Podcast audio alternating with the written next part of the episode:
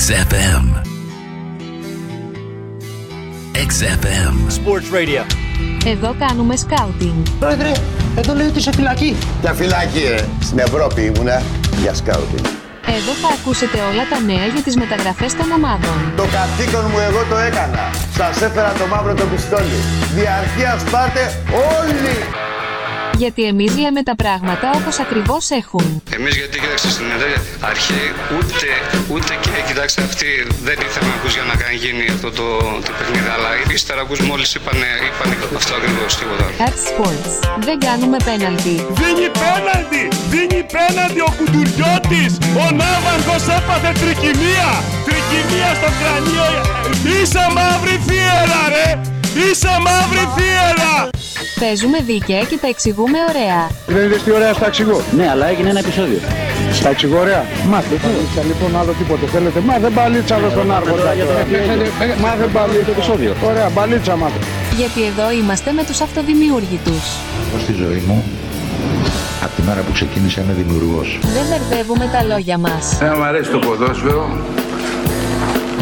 Θα συνεχίσω οπωσδήποτε να είμαι κοντά στον Παναθηναϊκό, στον Ολυμπιακό. Ξέρουμε το χώρο του αθλητισμού και ποιος είναι πρωταγωνιστής. Ναι, ναι. Ποιος είναι? Αυτός! Άντε γεια! Εδώ κάνουμε ολοκληρωμένο ρεπορτάζ με ονόματα και διευθύνσεις. Άιντε, άιντε Χασάν, άιντε Γεωργιάδη. Μπράβο ρε κουλάρα! Μπράβο ρε Γεωργιάδη! Μπράβο ρε Φώτη! Το τάξι είναι το τάσο του που έχει τα ψημένα τα ορνήθια στην Κουμουντινή, Γιώσιν. Αποφεύγουμε τις υπερβολές. Αυτές οι υπερβολές που λένε τώρα οι σπορκάστες. Άκουγα τώρα να λέει αυτός ο Γεωργίφ. Ο Κουρκίφ, ναι. Ο διάδοχος λέει του Ζιντάν. Μα αν αυτός είναι διάδοχος του Ζιντάν, τότε ο Καπουτζίδης είναι διάδοχος του Κουσκούτη. Δεν επιβάλλουμε περιορισμούς. Σε τόση ώρα σας ακούω. Είσαι καλέ άντρας ή γυναίκα? Τι γυναίκα είμαι. Κόψινα. Επιδιώκουμε την επικοινωνία. Τι έγινε τώρα, γιατί δεν έβαλες από κάτω τα τηλέφωνα ρε. Γεια σας. Καλησπέρα.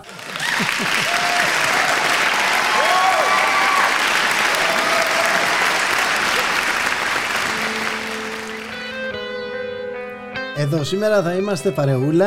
Οι δυο μας. Τη διώξαμε τη Σταυρούλα, επιτέλους. Αντρική υπόθεση. Επιτέλους οι δυο μας.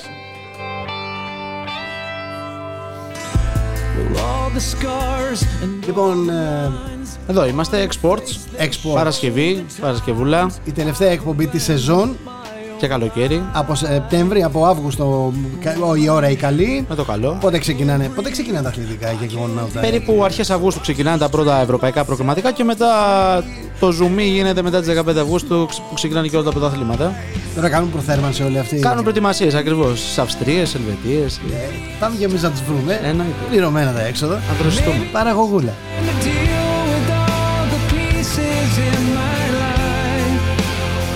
Είμαστε λοιπόν στον XFM, Exports, μας ακούτε από το xfm.gr, μας ακούτε από το Radio Guide.fm, στο Radio.net, Online Radio.box.com και σε μορφή podcast, στο Spotify, στο Stimmy, σε Apple Podcast και Amazon Podcast.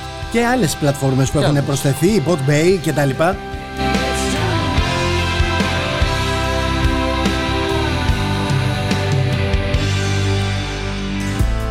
Να πούμε μια καλημέρα στη Γερμανία, στην Ελβετία, στην Ολλανδία που μας δίνουν τα μεγάλα ποσοστά, στο Μεξικό, στο Ισραήλ. Τέλεια. Ισραήλ. Έχεις πάει. Θα κανονίσει να πάω, τελικά δεν πήγα. Κοίτα, γίνονται συνέχεια επεισόδια. Αλλά είναι πολύ όμορφη χώρα. Πρέπει να είναι. Νομίζω κάθε χώρα έχει κάποιες γωνιές που είναι όμορφες. Ακριβώς, όλος ο πλανήτης. Δηλαδή μιλούσα την άλλη φορά με κάποιον από το Ιράν και μου λέγει ακριβώς αυτό. Ότι η χώρα μας είναι πανέμορφη και πριν επιβληθούν οι θρησκευτικοί περιορισμοί κτλ. Ήταν ακόμα πιο όμορφη και έβλεπες και ωραίες γυναίκες. Ισχύει, όμορφες. Εννοείται. Νομίζω αθλητισμός και γυναίκα είναι ένα. Δίνουν το καλό παράδειγμα οι ποδοσφαιριστές, παιδιά που παντρεύονται και δείχνουν και ερωτοτροπούν. Έχουν όλες ομοιόμορφη γυναίκα, δεν γίνεται αυτό δίπλα. Ένα είναι. Όλες με την ίδια κίνηση, μπρος, πίσω και τα λοιπά. Θα πάρεις την άλλη φορά. Αν έχεις δει μία, έχεις δει όλες. Όλες είναι παρόμοιες. Μα τις ψάχνεις, αυτό είναι το θέμα. Πας τις ψάχνεις να τις βρεις και λες αυτός που τη βρήκε. Περίμενε, αυτή δεν είναι αυτή που είχε αυτός. Όχι, λέει, είναι άλλη. Μα είναι ίδια. Και το κακό είναι ότι δίνουν στίγμα αυτές οι γυναίκες να γίνονται όλα τα κορίτσια ίδια και να επιδιώκουν να γνωριστούν με έναν ποδοσφαιριστή. Το γίνονται ίδια, θέλω να το εξηγήσει λίγο περισσότερο. Το γίνονται ίδια είναι ότι πάω σε κάποιον που λέμε γιατρό και λέμε κάνε με έτσι. Όχι, πάω στο μακιγιές, γιατί για λεφτά για γιατρό δεν υπάρχουν ακόμα. Μέχρι να βρεθεί ο ποδοσφαιριστής χορηγός. Μπράβο, χορηγός. Ναι, χορηγός.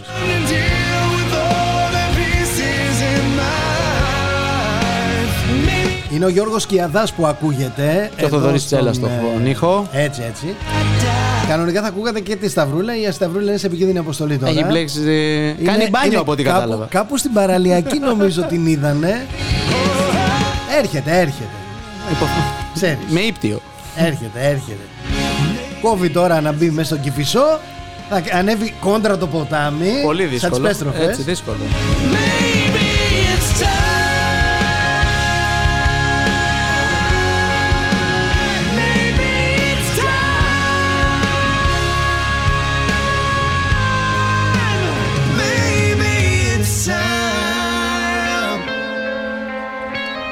Λοιπόν, για να επικοινωνήσετε μαζί μας, μπαίνετε στον xfm.gr. Πάτε στο pop-up που υπάρχει εκεί κάτω δεξιά, είναι πράσινο κιόλας. Το πατάτε, βάζετε το mail σας και μας στέλνετε ό,τι μήνυμα θέλετε, ό,τι σας απασχολεί, παιδιά, ό,τι σας προβληματίζει. Εμείς είμαστε εδώ. Νομίζω ότι μπορούμε να ανταλλάξουμε απόψεις, να διαφωνήσουμε και να συμφωνήσουμε. Έτσι κάνουν οι μεγάλες παρέες. Έτσι ακριβώς. Πάντα. Πρέπει να συμφωνείς, το διαφωνείς.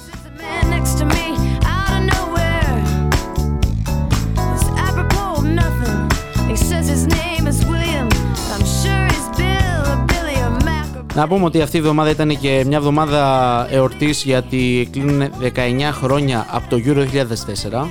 Την πιο μεγάλη ουσιαστικά επιτυχία που είχε ποτέ ο ελληνικός αθλητισμός σε όλα τα επίπεδα, μπορούμε να πούμε. Γιορτή, είδαμε και φωτογραφίες, είχαν μεζευτεί διεθνείς με την κούπα τότε του 2004 μαζί στο τραπέζι, με θέα την Ακρόπολη. Είχαν πάει για φαγητό, γεύμα, ποτό. Ανταλλάζουν έτσι πάλι. Είναι ωραίο να βλέπεις τα reunion. Νομίζω ότι τα ζητάμε όλοι και από τη σχολείο, από τις σχολές. Αλλά όταν βλέπεις τώρα κάτι τέτοιο αθλητικό που μία παρέα κάποτε, ένα καλοκαίρι, μαζευτήκανε πάντα με καθοδήγηση του Ρεχάγκελ και λένε πάμε να γίνουμε πρώτοι στην Ευρώπη και τα καταφέρανε. Νομίζω κανείς δεν το είπε, αλλά τους βγήκε. Αλλά είναι ωραία αυτή η παρέα. Είναι αυτό που λέμε, όμορφες παρέες. Παρέες κάνουν τις επιτυχίες. Οι ομάδες πάνε μακριά. Οι οντότητες μπορεί να πας να εξελιχθείς, αλλά πάντα η παρέα. Μακριά, πήγαινε με παρέα. Με παρέα, ακριβώς. Άμα θες να πας γρήγορα, πήγαινε μόνος.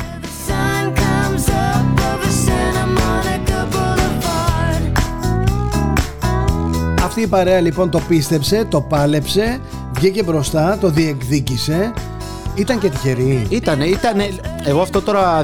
Υπάρχει ένα ωραίο άρθρο το οποίο έχει αναλύσει ότι τελικά δεν ήταν τόσο τυχερή σε θέμα, γιατί ήταν πολύ. Ήταν καλοδουλεμένη ομάδα, ήταν σκληρή, δεν άφηνε τον αντίπαλο πολύ να κάνει φάσεις, δεν έπαιζε ένα εντυπωσιακό ποδόσφαιρο, μπορούμε να πούμε, αλλά έπαιζε ένα ποδόσφαιρο αποτελέσματος. Και όταν φτάνεις να παίρνεις το Euro πρώτος, ειδικά μες στην έδρα του αντιπάλου, της Πορτογαλίας, στον τελικό με την Πορτογαλία, νομίζω ότι μόνο εύσημα. Ήτανε δηλαδή δουλειά καθαρή του Ριχάγκελ που είχε κάνει μια ομάδα να δουλεύει ομαδικά. Ακριβώς. Γι' αυτό λείπανε και μεγάλα ονόματα και είχε πει ότι εγώ θέλω αυτούς.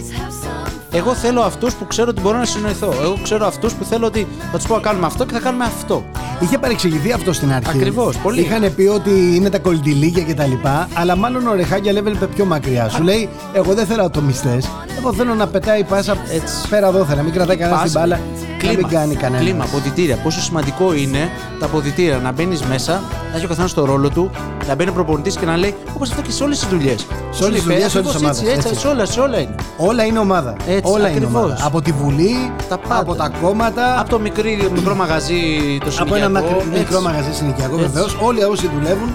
Είναι αυτό που λέμε. Από μια πολυεθνική. Θα πει μέσα ο υπεύθυνος, ο μάνατζερ, όπως θέλει, πες το, ότι πρέπει να υπάρχει μια καλή επικοινωνία με τους υφιστάμενους. Και κυρίως πρέπει να πιστούν όλοι οι υφιστάμενοι ότι δεν είναι υφιστάμενοι, ότι είναι συνεργάτες με τον επικεφαλής. Ίδιο και πλάνο. Ίδιο πλάνο. Και έχουμε ίδιο στόχο. Έτσι, ίδιο στόχο. Φεύγουμε, ανοίγουμε στις γραμμές μας και ο καθένας πάει, αλλά πάμε προς το στόχο. Προς το στόχο όλοι. Γιατί άμα τραβήξει ο ένας από εδώ και άλλος από εκεί. Το βλέπουμε συχνά αυτό. Πάει περίπατο η ομάδα. Πολλές φορές το έχουμε δει αυτό. Το είπες πολύ ωραία στη Βουλή. Δηλαδή, το βλέπουμε πολύ ωραία στη δεξιά, όλες αριστερά. Ναι, εντάξει, ναι, κόλαση. Ειδικά τώρα με τη χωροταξία υπάρχει και πρόβλημα. Έχει χωριστεί ο ένας, είναι από εδώ, άλλος είναι από εκεί, άλλος είναι μόνος του. Τι είπες για χωροταξία τώρα, διάβασα ότι υπάρχει πρόστιμο 1.000 ευρώ σε όποιον παίζει ρακέτες. Α, αυτό ναι. Σε συγκεκριμένες παραλίες. Λένε ότι ήταν παλιό αυτό. Ήταν παλιό. Και τώρα απλά εφαρμόστηκε γιατί ενοχλούσαν τα σπίτια που είναι δίπλα. Α, τα σπίτια, όχι τους. Τα σπίτια. Πώς λέει, λιόμενος. Για σκέψου να εναλλάσσονται οι λιόμενοι, να παίζουν άλλοι ρακέτες και άλλοι ρακέτες και εσύ να προσπαθείς να κοιμηθείς το μεσημέρι, ας πούμε. Έχουν έρθει όλοι οι τσιτσιπάδες τώρα, ξέρεις, γίνονται στην παραλία. Είναι ωραία η ρακέτα όμως γενικά, πάει, είναι μπάνιο, ρακέτα. Μπες στη θάλασσα και παίξε βόλεϊ θαλάσσης. Δεν παίζεις ρακέτες, ας πούμε. Σε κάπου το έχουν επιτρέψει κάπου, νομίζω οι φίλοι της ρακέτας, σε συγκεκριμένες παραλίες, συγκεκριμένες πλάζ να παίζουν, τους αρέσει. Τραγούδι αφιερωμένο στην παραγωγούλα, στη Σταυρούλα που είναι στον δρόμο και έρχεται και λιώνει το κορίτσι μας. Rock and Roll Queen, Subways. Γιατί είμαστε και στον XFM, δεν το ξεχνάμε.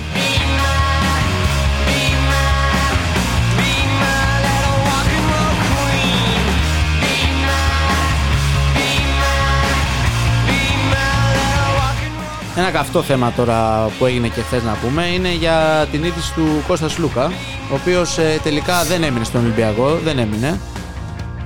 Είναι αυτό τώρα, θέλω για την άποψή σου σε αυτό. Πάρ' το πολύ γενικά. Είσαι ένας παίκτης, είσαι ένας πάρα πολύ καλός παίκτης. Ίσως ο καλύτερος παίκτης της ομάδας. Είσαι και Έλληνας. Παίζεις στην ελληνική ομάδα και γεννείς. Δηλαδή, σε έχει βγάλει αυτή η ομάδα.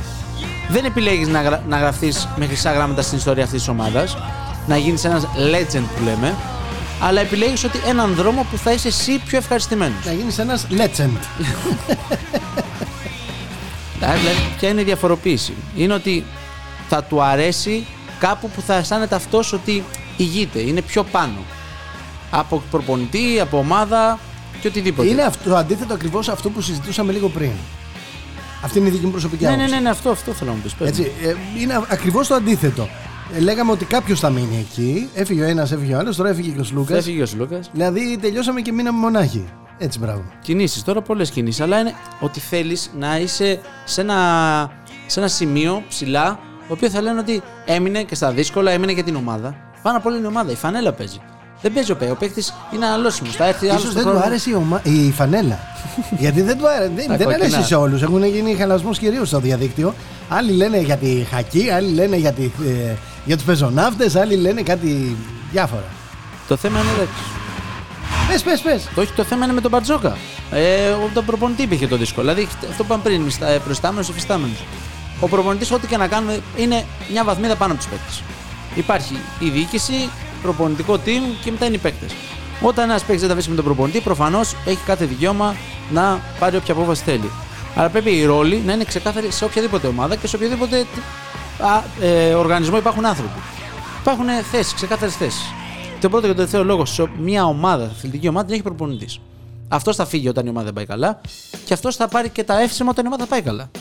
Ο στάρ λοιπόν του Ολυμπιακού είναι αυτή τη στιγμή ο Μπαρτζόκας. Αυτό πρέπει να το καταλάβουν όλοι οι φίλαθλοι του Ολυμπιακού. Είναι ο στάρ. Αυτός παίρνει τις αποφάσεις, αυτός είναι ο αρχιτέκτονας, αυτός είναι... αυτός έχει τις μπακέτες, αυτός χτυπάει. Αυτοί χορεύουν.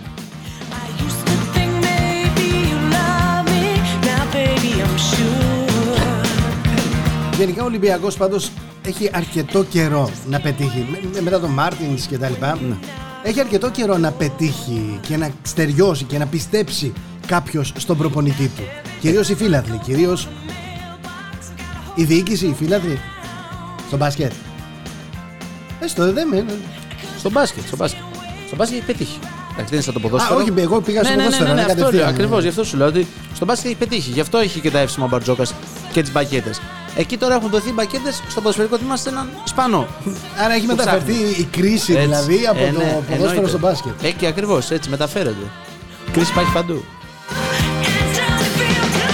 Μήπως τελικά υπάρχει κρίση αξιοπιστίας της διοίκησης γενικώς του Ολυμπιακού?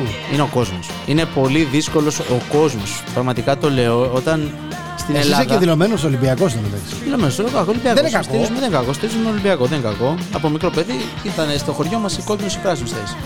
Επιλέξαμε να είμαστε κόκκινοι. Λοιπόν, είναι πολύ δύσκολος ο κόσμος. Να έρθει ένας παίκτης να παίξει σε μια ελληνική ομάδα. Όταν δεν θα πηγαίνει καλά. Τύχει κάτι. Δεν έχει ένα καλό φεγγάρι. Ένας παίκτης. Όταν θα ανοίξει το προσωπικό του κινητό και το λογαριασμό του στα social και θα έχει βροχή μηνυμάτων και haters να του βρίζουν και να σου πει τι κάνω εγώ εδώ πέρα, με τι Ούγγανους έχω να κάνω. Αυτό είναι μια πραγματικότητα. Δηλαδή, όταν επιτίθεσαι στον παίκτη λεκτικά, πόσο να μην επιτεθείς σε έναν οπαδό βία, όπως είδαμε τώρα με τον Άλκη, που είναι κάτι πολύ σημαντικό. Βγήκε ευτυχώς η ποινή τον, και καταδικάστηκαν όλοι σε φυλάκιση. Ήταν το λιγότερο που μπορεί να γίνει προφανώς. Αλλά όταν επιτίθεσαι λεκτικά σε έναν παίκτη, πώς να μην επιτεθείς σε έναν οπαδό της αντίπαλης ομάδας με τα χέρια. Είναι αυτό η οπαδική βία. Στο πόσο έκταση έχει πάρει, είναι ο κόσμος. Είμαστε πολύ απέδευτοι για να μπορέσουμε να αγαπήσουμε αυτό μας φέρνουν οι ομάδες. Δηλαδή πάμε με ένταση να βρίσουμε, να καταδικάσουμε. Τώρα διάβαζα τα μηνύματα όταν έφυγε ο Σλούκας. Δεν υπήρχε ένας να πει: παιδιά, ήταν επαγγελματίας, πήρε μια απόφαση. Εντάξει, λέει: ευχαριστούμε πολύ, να είσαι καλά. Πολύ βρίσιμο. Κάποιοι είναι λίγο κοινό αποδεκτό.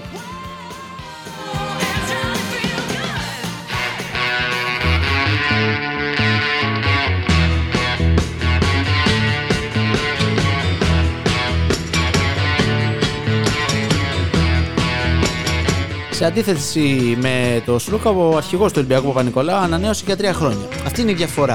Αυτό θέλω να σου πω τώρα. Ποιος σημαίνει ηγέτης, ποιος είναι καλός παίκτης, ποιος είναι leader. Δηλαδή ο Παπα-Νικολάου δεν είναι το πρώτο βιολί του Ολυμπιακού στο τακτικό κομμάτι, αλλά είναι ο αρχηγός. Ο αρχηγός δεν το συζήτησε καθόλου. Έγινε μια άτυπη ουσιαστικά συνάντηση του μάνατζερ του με κάποια από τους στελέχη του Ολυμπιακού και κατευθείαν ανανέωση για 3 χρόνια στον αρχηγό για να, αν είναι αυτό που πούμε, να γίνει ένας legend. Δεν είναι μόνο οι τίτλοι, είναι τη αγάπη και αφοσίωση που δείχνεις στην ομάδα σου. Είναι αυτό που λέει αυτό που θέλει να βλέπει ένας φίλος, να βλέπει να παίζεις με θέληση, να κερδίσεις, αυτό που έχεις. Μήπως είχε έξοδα ο άνθρωπος και έπρεπε να πάει κάπου αλλού να πάρει κάποια χρήματα παραπάνω. Μακάρι να πάρει χρήματα παραπάνω, αλλά πιστεύω δεν θα τα βρει τόσο πολύ. Δηλαδή δεν είναι τόσο διαφορά. Μακάρι.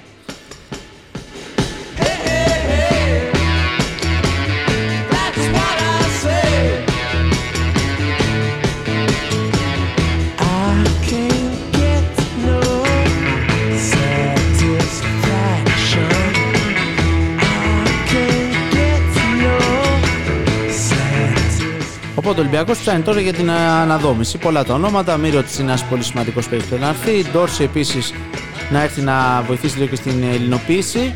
Πάμε τώρα στην αντίπεριοχή, ο Παναθηναϊκός. Ο Παναθηναϊκός τώρα είδαμε ανακοίνωσε τον Κώστα Μίτογλου.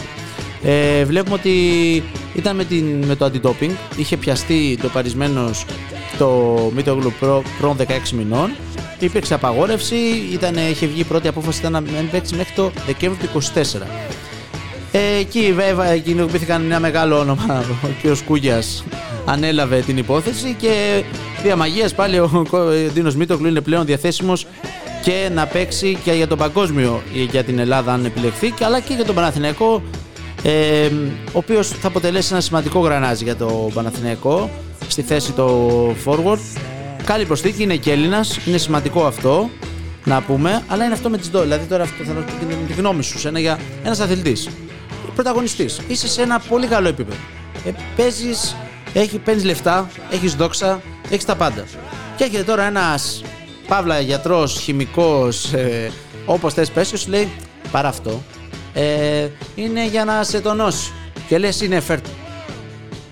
Και πιάνεσαι τον παρισμένος. Μπορεί να έχει κάτι τώρα που να μην ήταν τόσο να πεις θα άλλαζε κάτι, αλλά επειδή παίχτες μετά τους αγώνες συνήθως. Θυμάσαι ποδοσφαιρικά. Πόσες φορές έχει γίνει αυτό με το νερό που περιγράφεις. Ακριβώς, που αλλάζουν τον ακράτητο. Τα θυμάσαι. Αυτά δεν το θυμάμαι, όχι. Δεν το θυμάσαι αυτό. Όχι. Για πες το. Είχε γίνει ολόκληρο σκάνδαλο. Είχαν δώσει τα νερά που είχαν δώσει στους φιλοξενούμενους ως ομάδα. Δεν το ξέρεις το σκάνδαλο αυτό. Όχι. Μεγάλο σκάνδαλο. Είχαν να σέρνονται οι παίχτες του, οι αντίπαλοι, και έγινε μεγάλο τζέντζελο. Με τα νερά και... Με τα νερά.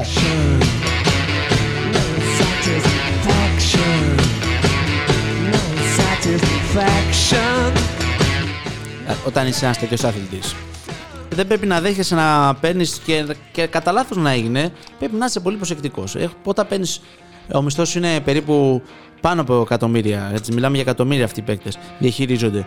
Και έχεις τώρα ένα σύμβουλο μαζί σου. Γιατρό, όπως είπαμε, γυμναστή, ό,τι θέλεις. Πρέπει να είσαι πολύ προσεκτικός στο τι θα πάρεις.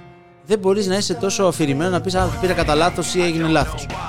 Αυτό είναι το κρίμα, γιατί χαλάς μια καριέρα, χαλάς μια ομάδα που δουλεύει μαζί σου. Γιατί ένας παίκτης μπορεί να έχει αυτό που είναι, το προσωπικό του επιτελείο που δουλεύει, και είναι κρίμα γιατί έτσι δίνεις και το κακό παράδειγμα στα νέα παιδιά με τον ντόπινγκ. Λοιπόν, επειδή θέλω να είμαι πολύ συγκεκριμένος σε αυτά που λέω. Λοιπόν, ήταν το 2004, είχε γίνει σκευωρία, είχε καταγγείλει μάλλον ο Ηρακλής σκευωρία εις βάρος της ομάδας του κατά της υγείας των παικτών των ποδοσφαιριστών, και σύμφωνα με τους χειρισμούς των υπεύθυνων της ομάδας, τα δείγματα νερού που εστάλησαν για έλεγχο στο Γενικό Χημείο του Κράτους στην Αθήνα από τα ποδητήρια του γηπέδου Ανολιοσίων, στο οποία φιλοξενήθηκε η αποστολή της ποδοσφαιρικής τους ομάδας πριν από τον αγώνα Ακράτητος Ηρακλής, είχε τελειώσει 1-0 αυτό, έτσι. Είχε κερδίσει ο Ακράτητος. Είχε κερδίσει ο Ακράτητος. Μπράβο τα νερά. 1-0 στις 25 Απριλίου του 2004. Ανιχνεύθηκε η ουσία αλοπεριδόλη, που περιέχεται στο σκεύασμα αλοπεριντίν, που σε μικρές ποσότητες μπορεί να επιφέρει απώλεια συγκέντρωση, πνηλία, αδιαθεσία, ταχυπαλμία, λίθαργο, ταχυκαρδία. Και να τρέχουν όλοι να πηγαίνουν. Και να μην ξέρουν προς τα που, Αλτσχάιμερ. Να τρέχουν τουαλέτα και με Αλτσχάιμερ, να μην ξέρουν προς τα που.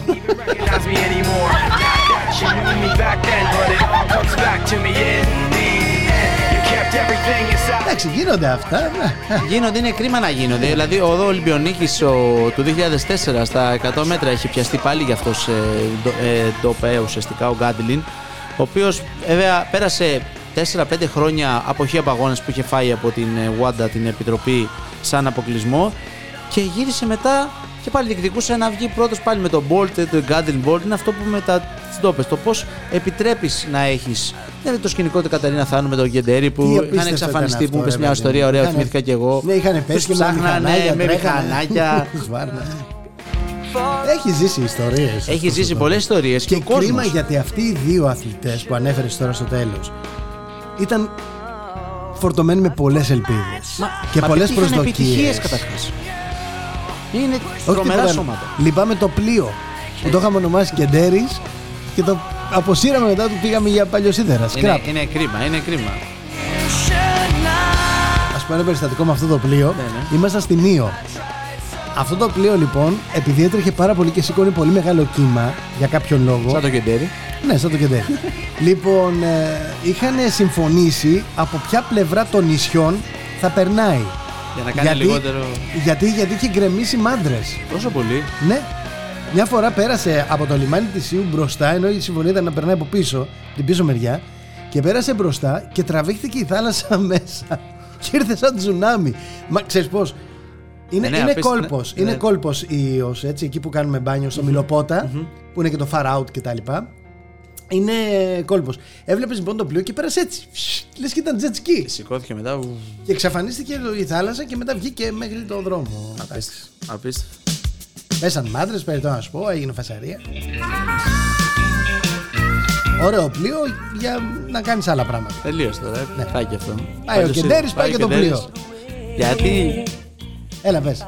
Γιατί λέω, γιατί, κρίμα. Γιατί θα θρηνήσουμε.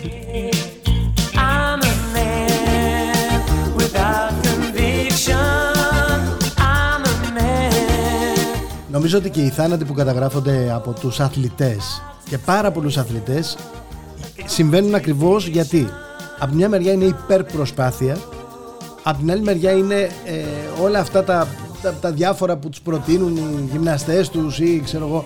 Δεν κάνουν μόνο υγιεινή διατροφή. Ακριβώς. Ο υπεραθλητισμός, ένας πρωταθλητής πρέπει να κάνει συγκεκριμένη διατροφή, με συγκεκριμένα πράγματα, με συγκεκριμένες έρευνες, ποσότητες στον οργανισμό του και υπερπίεση στον εαυτό του. Είχαμε πάντα θανάτους. Πάντα. Και έχουμε. Από μεγάλους αθλητές. Και τώρα έχουμε, ναι, ακόμα περισσότερο. Και έχουμε ακόμα περισσότερο. Καρδιακές προσβολές, ειδικά πάρα πολύ. Επειδή κάποιοι προσπαθούν να το συνδέσουν αυτό με τον εμβολιασμό. Εντάξει, λίγο... Για τον COVID. Ναι. Πάντα είχαμε. Ίσως να έχουμε λίγο παραπάνω τώρα. Δεν το ξέρω. Θα το πούνε αυτό οι επιστήμονες. Ναι. Ποιος? Η ζωή θα μας το βγάλει. Για να δούμε. Θα βγάλουμε ουρά, θα βγάλουμε τέτοια. Αυτό.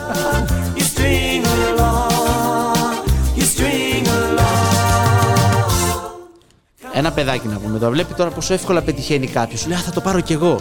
Αυτό είναι λάθος. Σου λέει, υπάρχει κι άλλος δρόμος. Μην πάρεις ένα χάπι και τρέχεις μετά πιο γρήγορα ή πηδάς πιο ψηλά.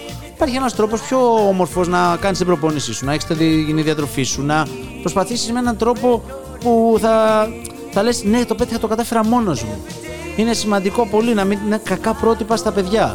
Προφανώς όλοι παίξουν αυτό που είπες. Παίρνουν κάτι λίγο περισσότερο, κάτι λίγο λιγότερο, αλλά είναι για πάλι στα λογικά πλαίσια. Όλοι κάτι παίρνουν, είναι δεδομένο αυτό. Χωρίς... είναι σχετικό. Είναι σχετικό ακριβώς. Εδώ παίρνουμε εμείς τα καταθούμενα. Ένα Red Bull, ένα. Ναι, ένα τονοτήλ, ένα κάτι. Όλοι παίρνουμε, παιδιά, δεν είναι. Αλλά όλα αυτά είναι χημεία τελικά. Είναι χημεία. Όλα αυτά είναι χημεία. Και όταν πας να κάνεις πρωταθλητισμό, αυτό που σου φέρνει ο άλλος για να το πάρεις. Θέλει βάλε μια σκέψη παραπάνω. Από την άλλη μεριά υπάρχει μια τεράστια πίεση όμως από τη βιομηχανία του αθλητισμού. Πίεση για μεγαλύτερα ρεκόρ, για καλύτερους χορηγούς, για λεφτά. Να τρέχουμε να κυνηγάμε τα λεφτά. Τρέξεις πιο γρήγορα, πήδα πιο ψηλά. Βάλε γκολ, βάλε σουτ για να πάρεις λεφτά. Μετά όμως, άμα βλέπεις ότι υπάρχουν καρδιακά προβλήματα που υπάρχουν σε σώμα σου, μπορεί να πας μέσα στο γήπεδο να πέσεις. Είναι κρίμα γιατί σου το χαράσει και τα πρότυπα του εαυτού σου. Ενώ κάποτε τρέχανε, έστω και εξυπόλυτοι, έστω και με δύο διαφορετικά παπούτσια, έστω χωρίς και με τσαρούχια, είναι και χωρίς παπούτσια. Τρέχανε γιατί το πίστευαν και πίστευαν στον εαυτό τους. Και χωρίς ιδιαίτερες προετοιμασίες, αν θες. Χωρίς προετοιμασία καθόλου. Απλά φυσική ζωή. Φυσική κάτι ζωή που από εμάς λείπει. Ισχύει. Πια. Εννοείται.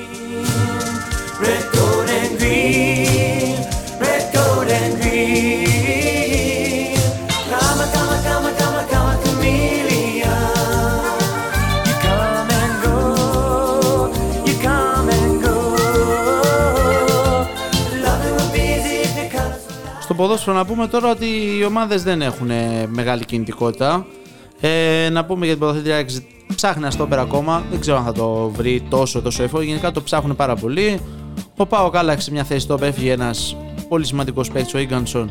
Ήρθε ο Νγκόνγκ, πάλι με καλή μεταγραφή. Για να δούμε αν θα βγει. Ήταν ο καλύτερος παίκτης του πρωταθλήματος για τον δικέφαλο του Βορρά. Ο Παναθηναϊκός κέρδισε χθες 1-0 του Τζέσσεκα Σόφια σε ένα φιλικό. Με ένα γκολ ενός μικρού. Καλό είναι αυτό. Σήμερα επίσης έχει και το Under 19 πάλι. Παίζει η εθνική μας. Μετά το 5-4 παίζει με την Ισπανία. Και είναι ωραίος σπότο να κοιτάνε ωραίο. Έχει ένα πολύ μικρό παίκτη, τον Τζίμα του ΠΑΟΚ, ένας επιθετικός, τον οποίο τον κοιτάνε ακόμα και μεγάλες ομάδες. Τον κοιτάει η Μίλαν, τον κοιτάει πολύ μεγάλες ομάδες. Τον κοιτάνε. Είναι πολύ μικρό. Το παιδί είναι κάτω 19, είναι στα 18 χρόνια περίπου. Σου πάμε πόσο χρονών είναι. Ναι, 17, είναι 2006 γεννημένος. Και γενικά έχει τραβήξει πολύ τα βλέμματα από το εξωτερικό για μεγάλες ομάδες. Ωραίο είναι αυτό. Πολύ καλό. Μακάρι το παιδί να παίξει ποδόσφαιρο, μακάρι το παιδί να παίξει σε μεγάλη ομάδα και να το δούμε, γιατί έχει πολύ ταλέντο. Πολύ ταλέντο και τώρα είναι πολύ ωραία αυτά τα πρωταθλήματα που γίνονται, μαζεύονται μεγάλοι σκάουτερ. Και ποια είναι η αντίθεση τώρα? Βλέπουμε ότι ένα ταλέντο πώς στην Ελλάδα μπορεί να χαθεί εύκολα. Πώς μπορεί να φύγει τελείως. Να πούμε στην Ισπανία ότι υπάρχει ένα νόμο για ισπανικές ομάδες, ειδικά στο μπάσκετ. Όταν θέλουν να φύγουν να πάνε στο NBA κάποιοι παίκτες στο μπάσκετ, βάζουν έναν όρο και σου λένε ότι αν θες να γυρίσεις ξανά, θα πρέπει, σου έχω δικαίωμα, έχω τα δικαιώματά σου. Αυτό είναι ένα πολύ σωστό που πρέπει να κάνουν όλες οι ομάδες, να αποκτούν κάποια δικαιώματα των παικτών. Έτσι αναβαθμίζεις το ίδιο στο προϊόν. Αναβαθμίζεις το ελληνικό σου προϊόν. Μην τον αφήνεις να φύγει χωρίς να κερδίσεις κάτι. Ναι, να παίξεις το παιδί σε μεγάλη ομάδα, αλλά πάνω απ' όλα είναι ο σύλλογος και το ελληνικό προϊόν να βοηθηθεί και να εξελιχθεί. Άμα πάρει μια μεταγραφή, να πάρεις και εσύ κάποιο έσοδο, γιατί εσύ τον έχεις βγάλει. Μήπως πλέον το βλέπουμε όμως ως προϊόν, ακριβώς όπως το λέμε. Μα είναι μόνο προϊόν, μπράβο. Αυτό είναι το κακό. Ότι του βλέπουν εκείνη τη στιγμή. Πόσα μπορώ να πάρω από αυτόν, περισσότερα, τόσο θα πάρω.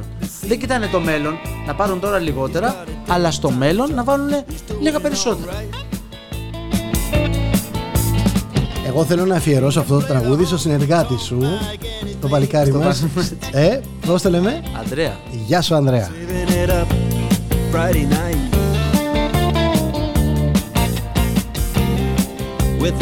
Θα συνεχίσουμε την κουβέντα που είχαμε αφήσει στη μέση την προηγούμενη φορά, την επόμενη φορά που θα έρθουμε. Εννοείται.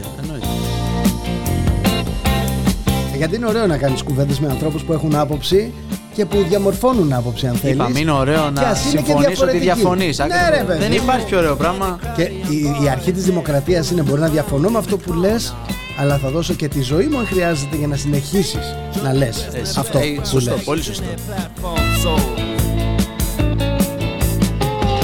Αλλιώς όλα τα άλλα είναι flat. είναι κάτι άλλο. Δεν είναι αυτό. Η ελευθερία του λόγου θυμάμαι. Στην Ελλάδα δεν είμαστε σε υψηλό. Είμαστε 130, 100. Είμαστε δηλαδή κάτω από την εκατοστάδα πολύ. Είναι αλήθεια ότι δεν έχουμε ελευθερία του λόγου και κυρίως δεν επιτρέπεται η αντίθετη άποψη. Βλέπεις αυτή τη στιγμή έχει κερδίσει η Νέα Δημοκρατία τις εκλογές. Καλά κάνει και κέρδισε. Πήρε ένα 40%, 43% πόσο πήρε. 40. Γιατί ήταν όλοι ενωμένοι, ήταν και ο Καραμαλής μαζί, ήταν και ο Σαμαράς μαζί, δεν ήταν διασπασμένοι. Ήταν αυτό, η Νέα Δημοκρατία. Υπήρχε τεράστια συσπήρωση. Πολύ, πολύ ωραία.